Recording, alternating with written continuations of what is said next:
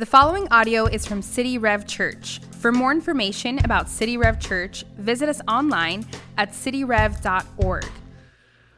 A good buddy of mine recently told me a story, uh, a rescue story, that I was so enamored by that I had to do uh, look into it a little bit more. And as I looked into the story, I mean, it really captured my attention.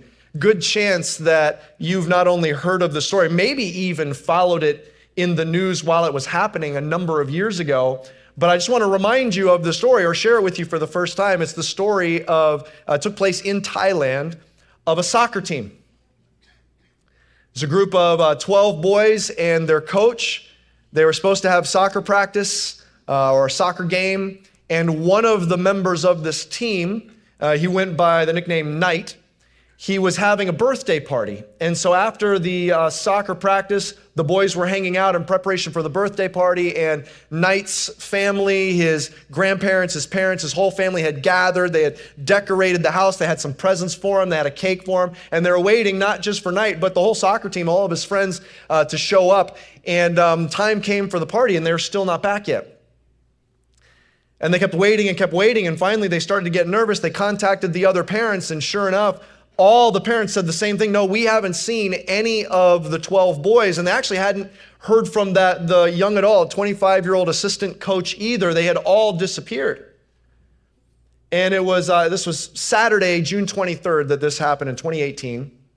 They started to get more and more nervous and they started looking around. They went to all the places that the boys would hang out. And one of the places that they would hang out in this mountainous area in, um, in Thailand was this series of caves it was this winding network of caves that tourists would go in, and these boys would go in all the time. In fact, the whole soccer team would go in there for, um, for like initiation rites, would go in there and write their names on the wall and everything like that. And so one of the parents thought maybe they went down into the caves. I hope they didn't because right about this time of year, in the next few days, the monsoons start. And when the monsoons start, so much rain dumps down that it fills the caves. And it's no longer um, walking through the caves, it's diving through the caves. And it is extremely dangerous. And to make it worse, that afternoon, the monsoons had come a few days earlier.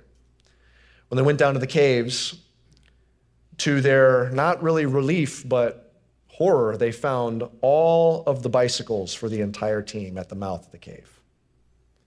Immediately, they contacted the authorities. The the, the government got involved. They um, brought all kinds of, of their, their Navy, their, the Thai Navy SEALs came and they're trying to, they're wandering around as far into the caves. They kept going back into the caves, back into the caves. And sure enough, on one part of dry land in the cave, they found a bunch of their belongings, some sandals, some other things as they're wandering through the caves, but no sign of the boys. They go as far in as they can, and the Thai Navy SEALs come back out and say, Look, I don't know what we're going to do. We know the boys are, are in there trapped somewhere, um, but we, we don't have the expertise. We're dive experts, but we're not cave diving experts. And so the first day passed, the second day, and they started to get nervous. Here's what the here's a picture of the team. I think we have a picture of what the team looked like. Here are the boys. and now all their parents and much of the community gather at the mouth of this cave waiting and praying, doing whatever they can to reach these boys trapped inside. One of the first things they did is they got pumps. They tried to pump the water out, but the rains were coming down so much they couldn't pump the water fast enough out of there, and the caves kept filling up and filling up. They'd dive in, and they couldn't get far enough because the rising waters and the murky waters was zero, almost zero visibility. The pumps would start, the pumps would stop, and day happened, another day happened, another day happened. More and more uh, countries start, started to get involved, and as the day, the week came to a close. Their hope for finding these boys alive started to slip away. I mean, how could these boys still be alive somewhere in that cave? But much, a lot of activity was happening at the mouth of the cave. In fact, like an almost impromptu city was built right there at the, at the mouth of the cave because everyone in the community was looking for something to do to be a part of this rescue effort. They immediately they had like people like making food and bringing um, all kinds of food for all the rescue workers. They had a local laundromat. They she made it her business to wash all the volunteers' clothes as they were wandering through the caves and getting muddy. They'd wash the clothes. Even a whole group said we're going to clean all the portable bathrooms here. Like everyone had to find something to do to be a part of this rescue mission. If they couldn't find something to do, at very least they were part of the prayer effort, waiting for these boys to be found. The week closed. Hope was slipping away. Parents were on the going out of their minds. They went in the cave on Saturday. A week happened, still searching. Still searching the next Saturday, still searching the next Sunday.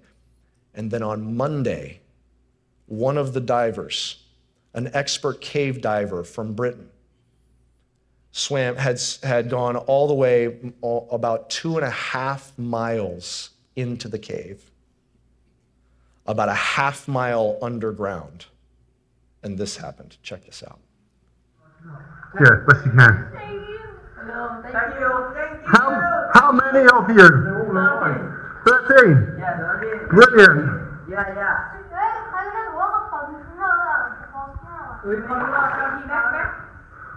เดี๋ยวเดี๋ยวเดี๋ยวผมบอกโอเค Backpack is me go inside No, not today. Not today. There's two of us. You have to go. กดดันน้ำมาว่าไม่ใช่วันนี้ We are coming. It's okay. It's okay. Many people are coming. Many, many people. We are the first. Many people come. What what day? What day? No, no, no. What day is it? No, I see. Oh, oh, oh. Không, không phải là Monday. Monday.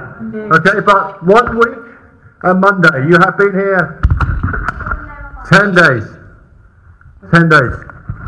You are very strong. Very strong.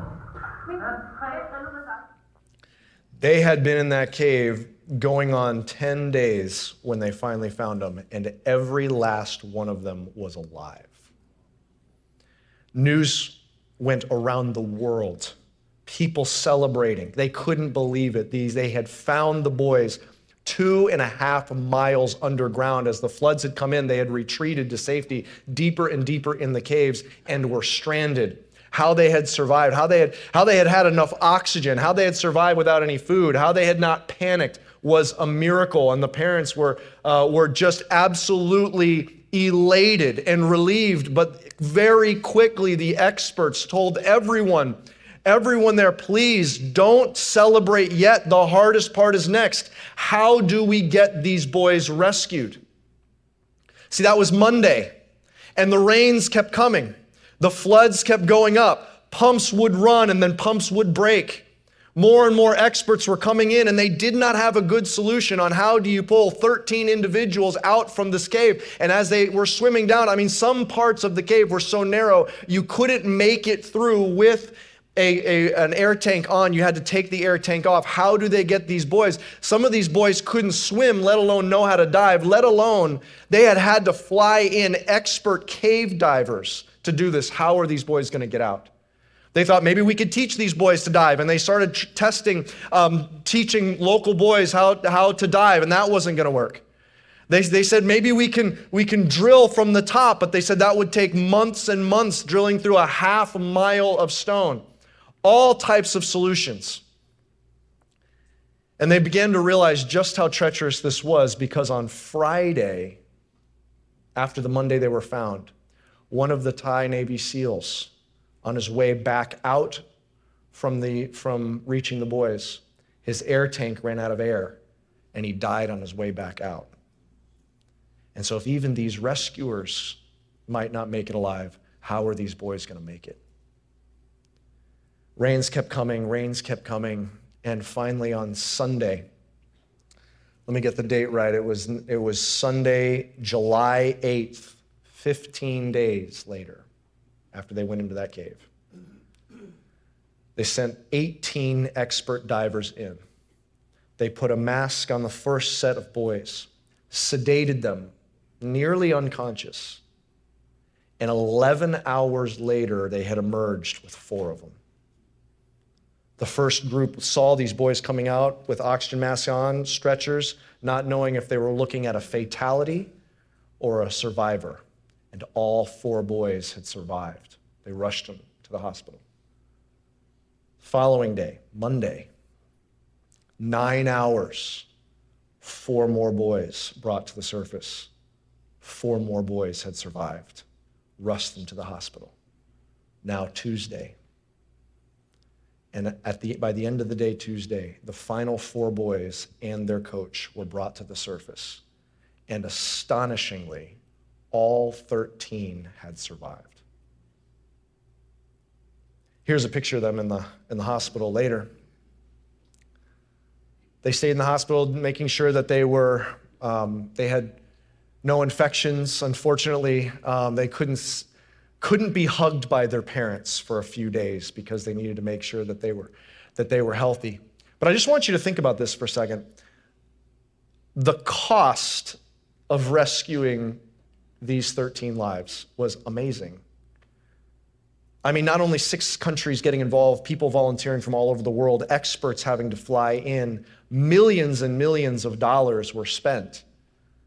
But there's no question what the single greatest sacrifice was. And these boys knew it, even in the hospital. Check out this last picture.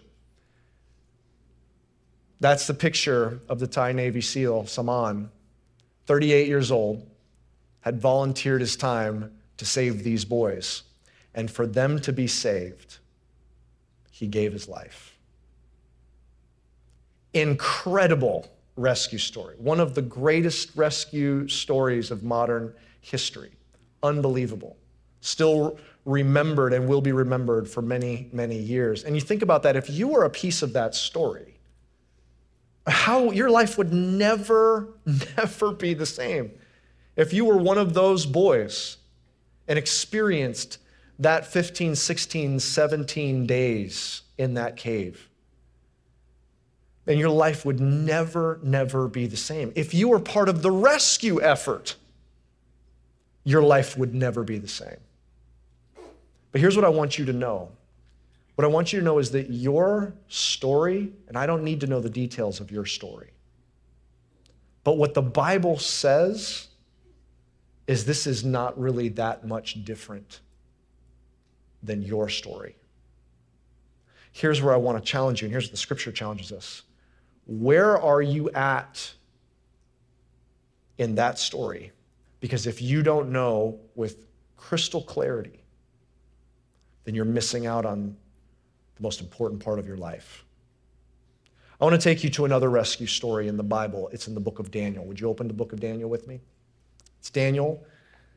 Uh, we're going to be in chapter six. Let me give you the context here. the Persians are the superpower. They have recently overtaken Babylon and there are, they have uh, the king at this time, his name is Darius. He is solidifying his infrastructure. He has a, a group of advisors that he is put all over the known world. They're called satraps. There's about 120 of them. There are three key satraps that then lead all of the other ones, and they're the best of the best of the best. And one of them is a Jewish man by the name of Daniel. He got taken from Jerusalem when it fell to Babylon, served under two Babylonian kings. Now the Persians have taken over the Babylonians. They kept the best and brightest. Um, of, of those who served the, the Babylonian kings. And so now Daniel is one of the top advisors to the Persian king. And not only is he the top advisor, he God's hand is on him. He's using him, and so he's rising through the ranks, and it becomes very clear to everyone that Daniel is being groomed to be the second in command of all of Persia. The other satraps, by the way, they're not sending Daniel congratulatory notes. They're not happy about it. In fact, they're seething with jealousy and envy and they're conspiring against him to trap him. But he's excellent, he's blameless. They can't find any way to trap Daniel. So they decide they've got an idea. They know that they follow, that Daniel follows his God. Maybe there's something in how he worships his God that they can trap him in. I I want you to see what their plan was. I want you to go to Daniel chapter 6. We're going to pick it up in verse 6.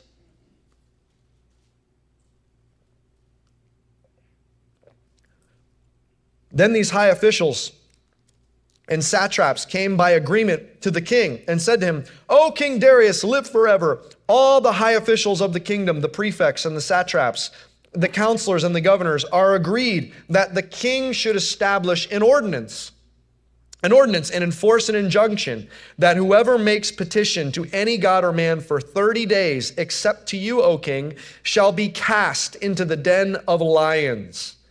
Now, O king, establish the injunction and sign the document so that it cannot be changed according to the law of the Mede, Medes and the Persians, which cannot be revoked. Therefore, King Darius signed the document and injunction. Here's what they come up with Hey, king, we have an idea. And by the way, we're all in agreement, which we know that they, at very least, did not consult Daniel, so that's a lie. But they come um, say, We're all in agreement. What you need right now is a law that you need to sign into the, into the law books that no one can pray to anyone but you for 30 days. Now, why would that be a law? And by the way, the king says, Great idea. Let's sign that into law for 30 days. Why would he do that? Is he just a megalomaniac? Maybe. It might just be an ego thing, but there's probably something a little bit more nuanced here going on. He's recently, they've recently overtaken the Babylonians. There's all kinds of people groups that they're trying to unify. It probably has something to do with trying to bring um, a solidification of power over the kingdom. Whatever it may be, he signs into law. No one can pray to anyone for 30 days but the king. And by the way, according to uh, the law of the Persians, once that's signed, even the king can't overturn it. The king can't later say, hey, I changed my mind. Let's not do this anymore. This was a bad idea. Once he signs it, it's irrevocable. What the penalty is for praying to someone other than the king is to be thrown into the lion's den. The actual original word there for den is pit. So, what they have there is a pit, and they have put wild lions in there, and then they just throw you in if they want to execute you. This is uh, creative ways of executing people is very common in this time in history. The Assyrians did it, the, um, uh, the Babylonians, the Persians, the Romans, they find creative ways to execute people, and death by wild animal, unfortunately, is not uncommon. It was a common practice. So he has a pit of lions. Now, why did they connect that punishment with that crime? It's not random. It's not like, hey, We've got this pit of lions. We've been wondering what to do with it. You know, here's an idea. It's not that. There's a specific reason why that, probably, why that punishment for this crime, the Persians used, and others in that time period, used the lion as a symbol. So, for example, archaeologists have found a seal of King Darius I, very possibly this exact king but one of the Persian kings, they have found a seal. It's in the British Museum. Let me show you a picture of what this seal looks like. The seal is this cylinder right over here. You would roll it on like soft clay and it would leave an insignia. It would be a seal. Now let's just get a zoomed in picture of the seal of, of uh, this right here. That king in the chariot right there is King Darius the First. scholars believe and you can see he's his chariot is trampling over a lion and he is shooting a lion. This is a common type of imagery of a king defeating lions. And he's showing his power. Here's another uh, Persian relief. This is from the same dynasty, but maybe a little after Daniel. You can see on this side right here, you see a king, and this is a beast with that, it's a monster. It has the head of a lion, it has some kind of like dragon's tail, and it has wings. But the king is getting the beast by the mane and stabbing it with a sword. This type of imagery is not uncommon for the ancient Persians. Here's what they're trying to communicate I have conquered chaos. I have conquered the beast. I conquer monsters. I tame lions. I kill them. That is the extent of my power. I defeat lions. So if a king has a pit of lions, it shows look, these are my lions because that's what I do. But if you defy me, you will see how you do against lions. You will be consumed by them. It's, it's more going on here. It's not random. It's most likely trying to make a point about the power of the king. So no one can pray for 30 days to anyone but the king. That is now an irrevocable law. What's Daniel going to do? Let's pick it up in verse 10. When Daniel knew that the doc- document had been signed, he went to his house where he had windows in his upper chamber open toward Jerusalem. He got down on his knees three times a day and prayed and gave thanks before his God, as he had done previously. Then these men came by agreement and found Daniel making petition and plea before his God. Then they came near and said before the king concerning the injunction, O king, um, did you not sign an injunction that anyone who makes petition to any god or man within 30 days except to you, O king, shall be cast into the den of lions? The king answered and said, The thing stands fast according to the law of the Medes and the Persians, which cannot be revoked. Then they answered and said before the king, Daniel, who is one of the exiles from Judah, pays no attention to you, O king, or the injunction you have signed, but makes his petition three times a day. Then the king, when he heard these words, was much distressed and set his mind to deliver Daniel. And he labored till the sun went down to rescue him. Pause there with me. The moment Daniel hears that the law is signed, he goes home goes up to his upper room. The windows are already open towards Jerusalem, and he kneels down to pray. The moment he does that, a death sentence is over his life. He's praying for the renewal of Jerusalem, just as Solomon, almost a, hundreds and hundreds of years before, had told them to do. Prayed towards Jerusalem for the renewal of of his city. And he wasn't being defiant. He wasn't like, oh, I'll show them. He was just doing what he'd always done. But he didn't just do it once, he did it throughout the entire day, three times morning, noon, and night. The next day, his enemies who are conspiring against them, just seething with their jealousy. They come to the king. Hey, didn't you sign a law that can't be revoked? The king says, Yes, of course. I signed the law. I can't change it. Nothing we can do about it. Great. Daniel has been praying to his God. And that moment, the king knew he had been tricked, he had been trapped, and there was a death sentence over Daniel's life. And the king spends the entire part of that second day. He spends all that next day until evening time trying to figure out how can I rescue Daniel? What can I do to rescue him? The king is trying to rescue Daniel. Now, watch that word. The word deliverance or rescue is a synonym for that word in the original language. It is all through this passage. There, the king is set to try and rescue him. Let's see what he can do. We're going to pick it up in verse 15. Then these men came by agreement to the king and said to the king, Know, O king, that it is the law of the Medes and the Persians that no injunction or ordinance that the king establishes can be changed. Then the king commanded, and Daniel was brought and cast into the den of lions. The king declared to Daniel, May your God, whom you serve continually, deliver you. And a stone was brought and laid on the mouth of the den. And the king sealed it with his own signet and with the signet of his lords, that nothing might be changed concerning Daniel. Then the king went to his palace and spent the night fasting.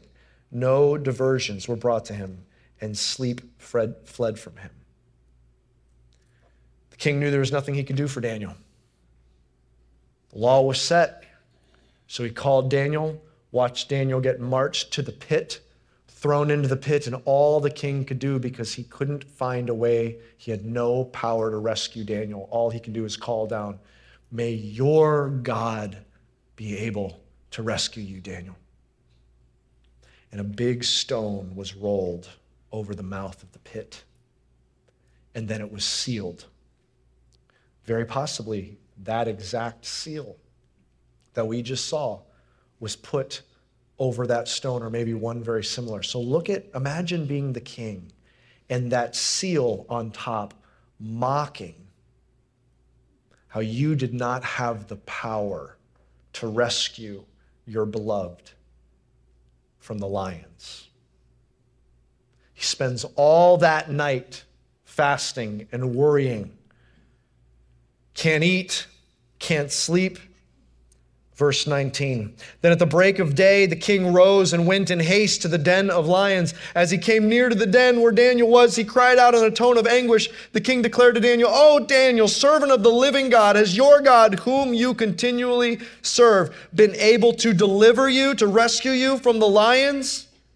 Then Daniel said to the king, Oh, king, live forever. My God sent his angel and shut the lions' mouths and they have not harmed me because I was found blameless before him and also before you, O king. I have, uh, I have done no harm. Then the king was exceedingly glad and commanded that Daniel be taken up out of the den. So Daniel was taken up out of the den, and no kind of harm was found on him because he had trusted in his God. And the king commanded, and those men, who had maliciously accused Daniel were brought and cast into the den of lions, they, their children, and their wives. And before they reached the bottom of the den, the lions overpowered them and broke all their bones in pieces. Wow. The king goes early in the morning. He spent all the second day trying to figure out how to rescue Daniel. He can't do it. Evening falls. Daniel gets marched thrown into the pit. Early the following morning, he rises and he runs to the pit. They roll the stone away. Daniel, did your God rescue you? And the voice of Daniel comes out of the pit. And the king realizes Daniel has been spared. He couldn't rescue him, but someone else could. And then he gets all the enemies and their families, all of their descendants, throws them into the pit. And it uses this description every all of their bones were broken. Like so it wasn't that the lions were not hungry that day. All of them, their bones were broken, they were destroyed. Now, this is one of those moments where we hear that and we're like, wow, that, I mean, it's one thing for the men but their families, their descendants. This is one of those times where the Bible is not endorsing what this Persian king did. It's, it's just describing what happened. In fact, the Old Testament law given to Moses forbid children getting punished for their father's sins. That was forbidden in the Old Testament law. But here's what the Persian king is doing, even though it's an injustice by our standards and biblical standards. Here's what the king of Persia is doing it is a complete and final defeat of the enemies. it is all of their descendants, they are cut off. It is so final that no future generation in 20, 30 years could come back and rise up and seek vengeance. It is a final defeat of their enemies. Now, one last few verses we're going to cover in just a second, but there's not much we learn about what happened that night and early that morning on the third day with Daniel. There's not much that we know what happened, but man, I so badly one day when I'm in heaven and we, I run into Daniel, like I want to sit down, okay, and have a cup of coffee and say, could we just talk about what happened in the den that night? You know, and because it's heaven and there's like billions and trillions and zillions of years, you know, it's not just like, hey, can you carve out 30 minutes for me, Daniel? I know you're busy. He's got nowhere to go, so I'm gonna corner him for like a decade, okay? We're gonna have like a decade long coffee meeting, and I'm gonna sit there and um, I'm gonna be really fried after that with all the caffeine for 10 years. But anyway, I'm gonna sit with him and we're gonna talk about it. And because we don't have much, all we know that happened that night is that God sent an, his angel. It's a very unique wording of that. He sent his angel, singular, down into the pit. And in the Old Testament, that word angel means like messenger. He sends his messenger, and that individual stood by and shut the mouths of the lions. But God didn't leave him in the pit alone. Now, one last collection of, of verses, and we're gonna we'll pause with this story. Let's pick it up in verse 25. Then King Darius wrote to all the peoples, nations, and languages that dwell in all the earth Peace be multiplied to you. I make a decree that in all my royal dominion, people are to tremble and fear before the God of Daniel, for he is the living God, enduring forever. His kingdom shall never be destroyed, and his dominion shall be to the end. He delivers and what's the word? He delivers and rescues. He works signs and wonders in heaven and on earth. He who has saved Daniel from the power of the lions. So this Daniel prospered during the reign of Darius and the reign of Cyrus the Persian. It's the king himself that sends a letter to the ends of his entire reign, which is the ends of the known world. It's equivalent to the ends of the earth in all directions, the four corners of the earth. He sends a message that is lifting up the God of Daniel, saying, He alone has the power to rescue. Let everyone tremble in fear. That's the, that's the ancient way of saying, be awestruck before Almighty God, who is the one that has the power to rescue. Now, maybe you've heard the story of Daniel and Lion's Den before, but I want you just to think for a second. Who's the hero of the story? Because this whole story is about one fundamental question Who has the power to rescue? And in the end, the king has to admit he has no power to rescue. God shows him, You don't have the power over the beasts.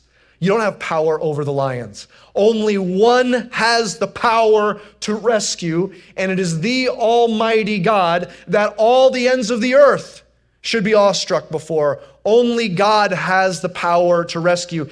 Daniel should be honored, but Daniel is not the hero of the story. He was rescued from the pit. See, all of this story, just like the whole Bible, is pointing to one great rescuer who is coming. The whole point of the Bible is to describe a great rescuer, the promised Messiah, the Son of God, God Himself in the flesh, Jesus Christ.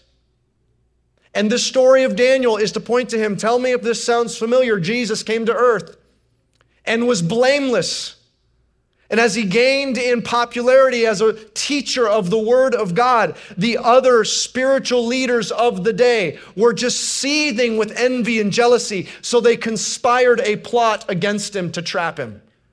But they couldn't trap him, so Jesus surrendered himself in obedience before a Gentile king, condemning him to die. He died on a cross and was placed into a tomb and they rolled a giant stone over the mouth of the tomb.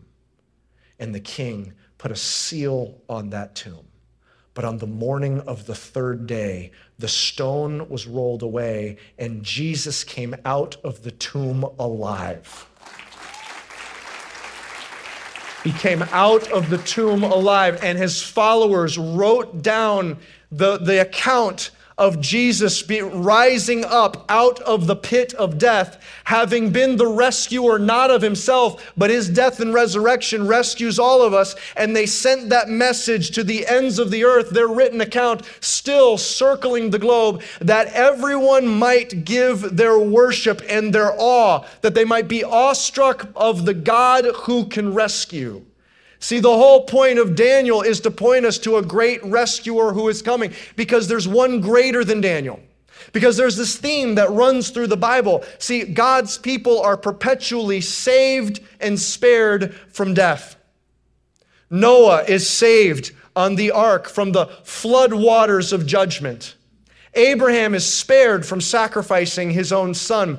Israel is spared as death passes over them, that they don't have to lose their firstborn. Moses leads them and they're spared as they walk through the Red Sea. Da- David is spared from the wrath of the giant. Mordecai is spared from being hanged on a tree. Esther is spared, for, and her people are spared from the attack of their enemies. Shadrach, Meshach, and Abednego is spared from the fires of the furnace. Daniel is spared from the mouth of the lion. But one distinct difference Jesus Christ was not spared from death. He went into death, defeated it, conquered it, and came out alive so that we might be rescued. See, Christian, here's the point of this whole story. The whole point of your salvation is there's a rescue mission on your life. What does it mean to be saved? What it means to be saved is that you have been saved first from death. That when you die one day, which will happen, and none of us knows when, as your eyes dim to darkness here, they open up into an eternal light of eternity, more real and more alive than you ever fathomed in the presence of Almighty God. You're trapped deep in a suffocating cave, but He saved you from certain death, bringing you out to life. You're saved from not only death, but saved from sin. See, here's what that we know that there's King Jesus, the true lion of Judah, but you know that there's an imitation beast, an imitation lion? Here's what the scripture says. It says that there is a, in, in 1 Peter, it says, Be sober minded, be watchful. Your adversary, the devil, prowls around like a roaring lion, seeking someone to devour. Sin is not your freedom. The world is under the lie that sin and living your own life is the way to live life to the fullest as if it's as if it's your friend, as if it's your freedom, but it is a lie. It's snaring you, trapping you, ripping you apart like a lion. It's a lion let, let loose on this world, tearing people apart. It's pride and selfishness and lust and greed that rips lives apart. And Jesus is saving you out of that snare, saving you out of the pit of the lion, saving you from your sins so you can live life and find freedom. Do you not know that salvation, what is salvation? It is a rescue of your life. Christian, please hear me. Salvation is not being more religious. I believe some of you are here, or you're at Cooper City, or you're watching online, or you've caught this podcast. I think some of you are hearing this because in your mind you're thinking, you know what? I, I, I want to have a little more Christian religion in my life. Like, I, I want to be well rounded. So um, if I, if I sprinkle a little more Jesus in my life, if I every now and then show up at church, if I pray a little bit, like I, I want to just keep that Jesus plate spinning in my life, that is religion. It will not, cannot save you. I think some of you think of salvation, you think of it like tradition or heritage. You say, look, my great grandparents were Catholic, my, my grandparents are Catholic, my parents are Catholic, I was confirmed Catholic, I walk in Catholic, it's my heritage. Or you say, look, I grew up in Sunday school as in a Christian church, my parents were Christian, and so now that I have kids, I want to make sure they've got a little Christian in them. Like I, I need to make sure that they have that Christian foundation, as if Christianity, as if what it means to be saved is upholding a tradition or heritage in your life. That will not save you. Salvation is not a heritage or tradition. I think some are, are maybe here or you're watching this or, or you're over at Cooper City and you're saying, you know what, I need a little more spirituality. Because what, what I want is I want to live a good life. I want to live a successful life. I want things to go well for me. And so I've got coaching over here, and I've got career coaching here, and I've got doctors and the way I do health, and, and I want to be well rounded. So if you have any spiritual tips for how to live my life well right now, please give me those spiritual tips because what I need is to dial up my spirituality. Please. Spirituality cannot save you. Salvation is being rescued by Jesus Christ and Jesus alone. It is a work He did to come and save you. It's taking that and receiving that on faith that He saved you and you contributed nothing to your salvation. Even your response in faith is a gift from God. And in faith, you respond to the to the rescue mission that Jesus Christ came to this world to give. And listen, aren't you glad it's not religion? Aren't you glad that you don't have to live under the, the tyranny and the terror of wondering if you've done enough Christian activities to be welcomed into heaven? Aren't you glad it's not religion? Aren't you glad that it's not a heritage? That it's not a dry, empty series of, of traditions and chores that you just have to uphold from generation to generation in all of their emptiness in order to have some kind of Christian heritage you pass on? Aren't you glad it's not spirituality? I think you're glad it's not spirituality because even if you have the best life you could possibly have now, then in 60, 70, 80, 90 years, it's all over. And what then? If all you have is spirituality, it is empty. What's at stake is billions of years into eternity. That is what's at stake. Your soul needs to be rescued. What is at stake is so much more than an empty tradition. Don't you know it's deeply personal? He knows you, He loves you, He came to rescue you. Even if you were the only one in that cave, He would come to rescue you and give His life for that. Don't you know, Christian, it's not religion. Some say it's not religion or it's not a relationship, and I think that's a nod to the intimacy that happens. But it's not this open ended relationship. Everyone has some kind of relationship with God. It's not just a, well, you're right, I should pray a little bit more and make God my buddy. It's not, it's more than just simply an ambiguous relationship. It's not religion, it is a rescue. That's what it is. It's not religion, it's a rescue. Jesus came and got you. And if he came and got you, it changes everything. If he came and got you, you've been rescued and you'll never recover from that. You've been rescued, and there's nothing you wouldn't do for your Savior because he came into the pit to get you and gave his life so you could find life. You're rescued. Here's the question this passage brings to us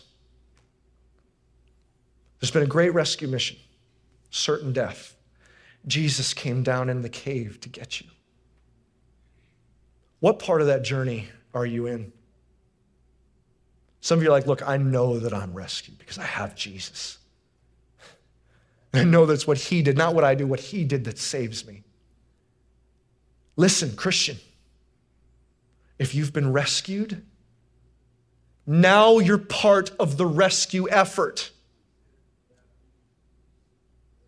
The most important thing happening on planet Earth, regardless of what the news cycles say, the most important thing happening on planet Earth, it's the most important thing happening in our solar system, in our galaxy, in this universe, is a great rescue mission of Jesus Christ saving lost souls.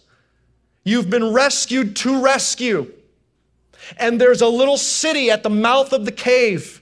It's called His Church. Find something to do and get busy doing something. Christian, if you're at Cooper City or at West Pines, I want you to grab this card.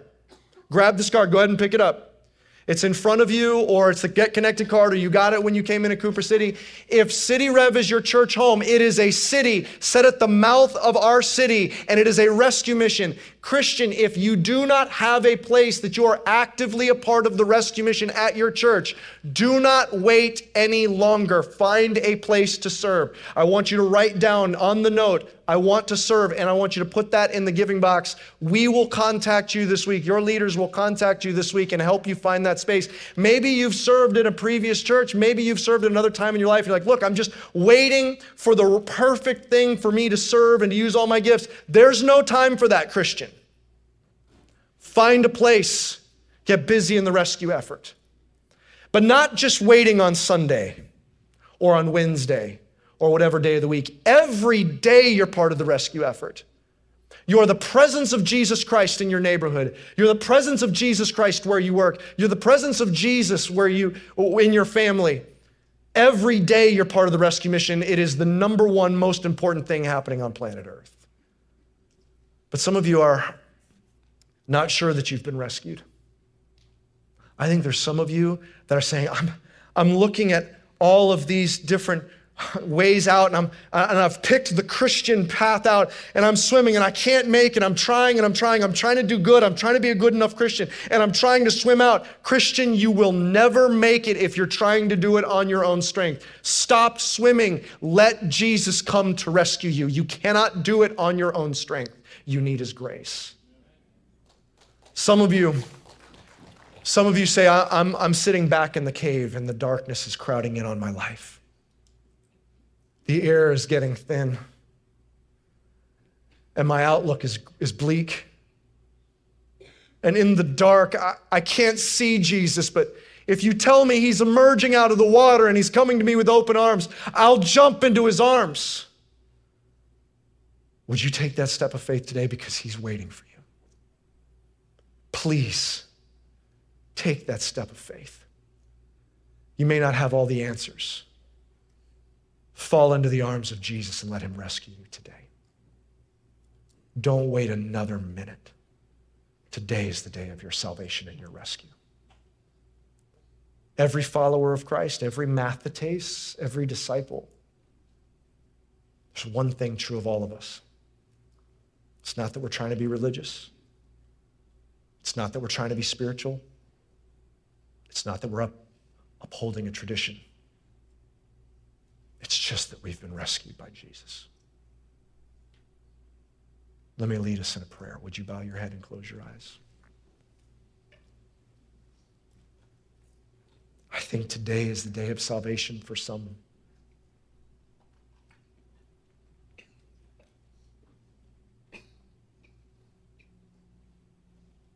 Is that you? You may have called yourself spiritual or religious, maybe even Christian. But today is where you just surrender to the rescue mission that Jesus comes in your life. You just got to take a step of faith.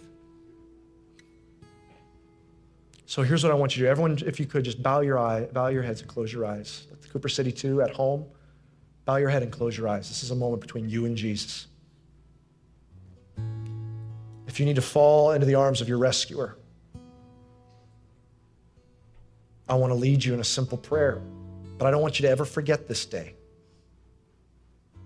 And so, if today is your day with no one looking around, if today you want to take that step, that step of faith, and be rescued, be saved for all of eternity, here's what I want you to do. Just quietly, with no one looking, just slip your hand in the air and put it back down. Say, Today I want to be saved. I want to be rescued. Amen. Praise God. Praise God. At Cooper City, is that you? Don't miss this day. Take a step of faith.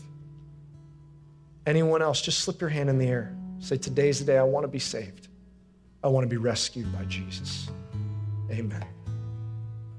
Praise God. Let me lead you in a prayer. Make this your silent prayer to God. Just simply say this silently to Him. He hears you, Jesus hears you. Jesus, thank you for coming to get me. Thank you for not leaving me behind. Thank you for the sacrifice you made to rescue me. I follow after you. You're my Savior. I can't save myself. In Jesus' name, amen. Hey, if just then that was your prayer, if you're one of those that prayed that prayer, here's what I want you to do. Grab your cell phone. If you're watching online, grab your cell phone, go to cityrev.org slash faith because we want to mail you a Bible. And we want to encourage you on this journey. If you want a Bible today and you're here, you can fill out a Get Connected card and then just put that in one of the offering boxes, or even better, take that to guest services. It's the table in the front lobby. They'll celebrate with you and put a Bible in your hands. Uh, let us celebrate with you today. Because this is a big moment, and you're following after the Lion of Judah, who is the sacrificial lamb. Church, we're going to close with a song and remember our great lion and the great sacrifice he made. And so we're going to sing this back to him. He's hearing us this morning, so let's sing to him. Would you stand with me as we close with this song? Thanks for listening.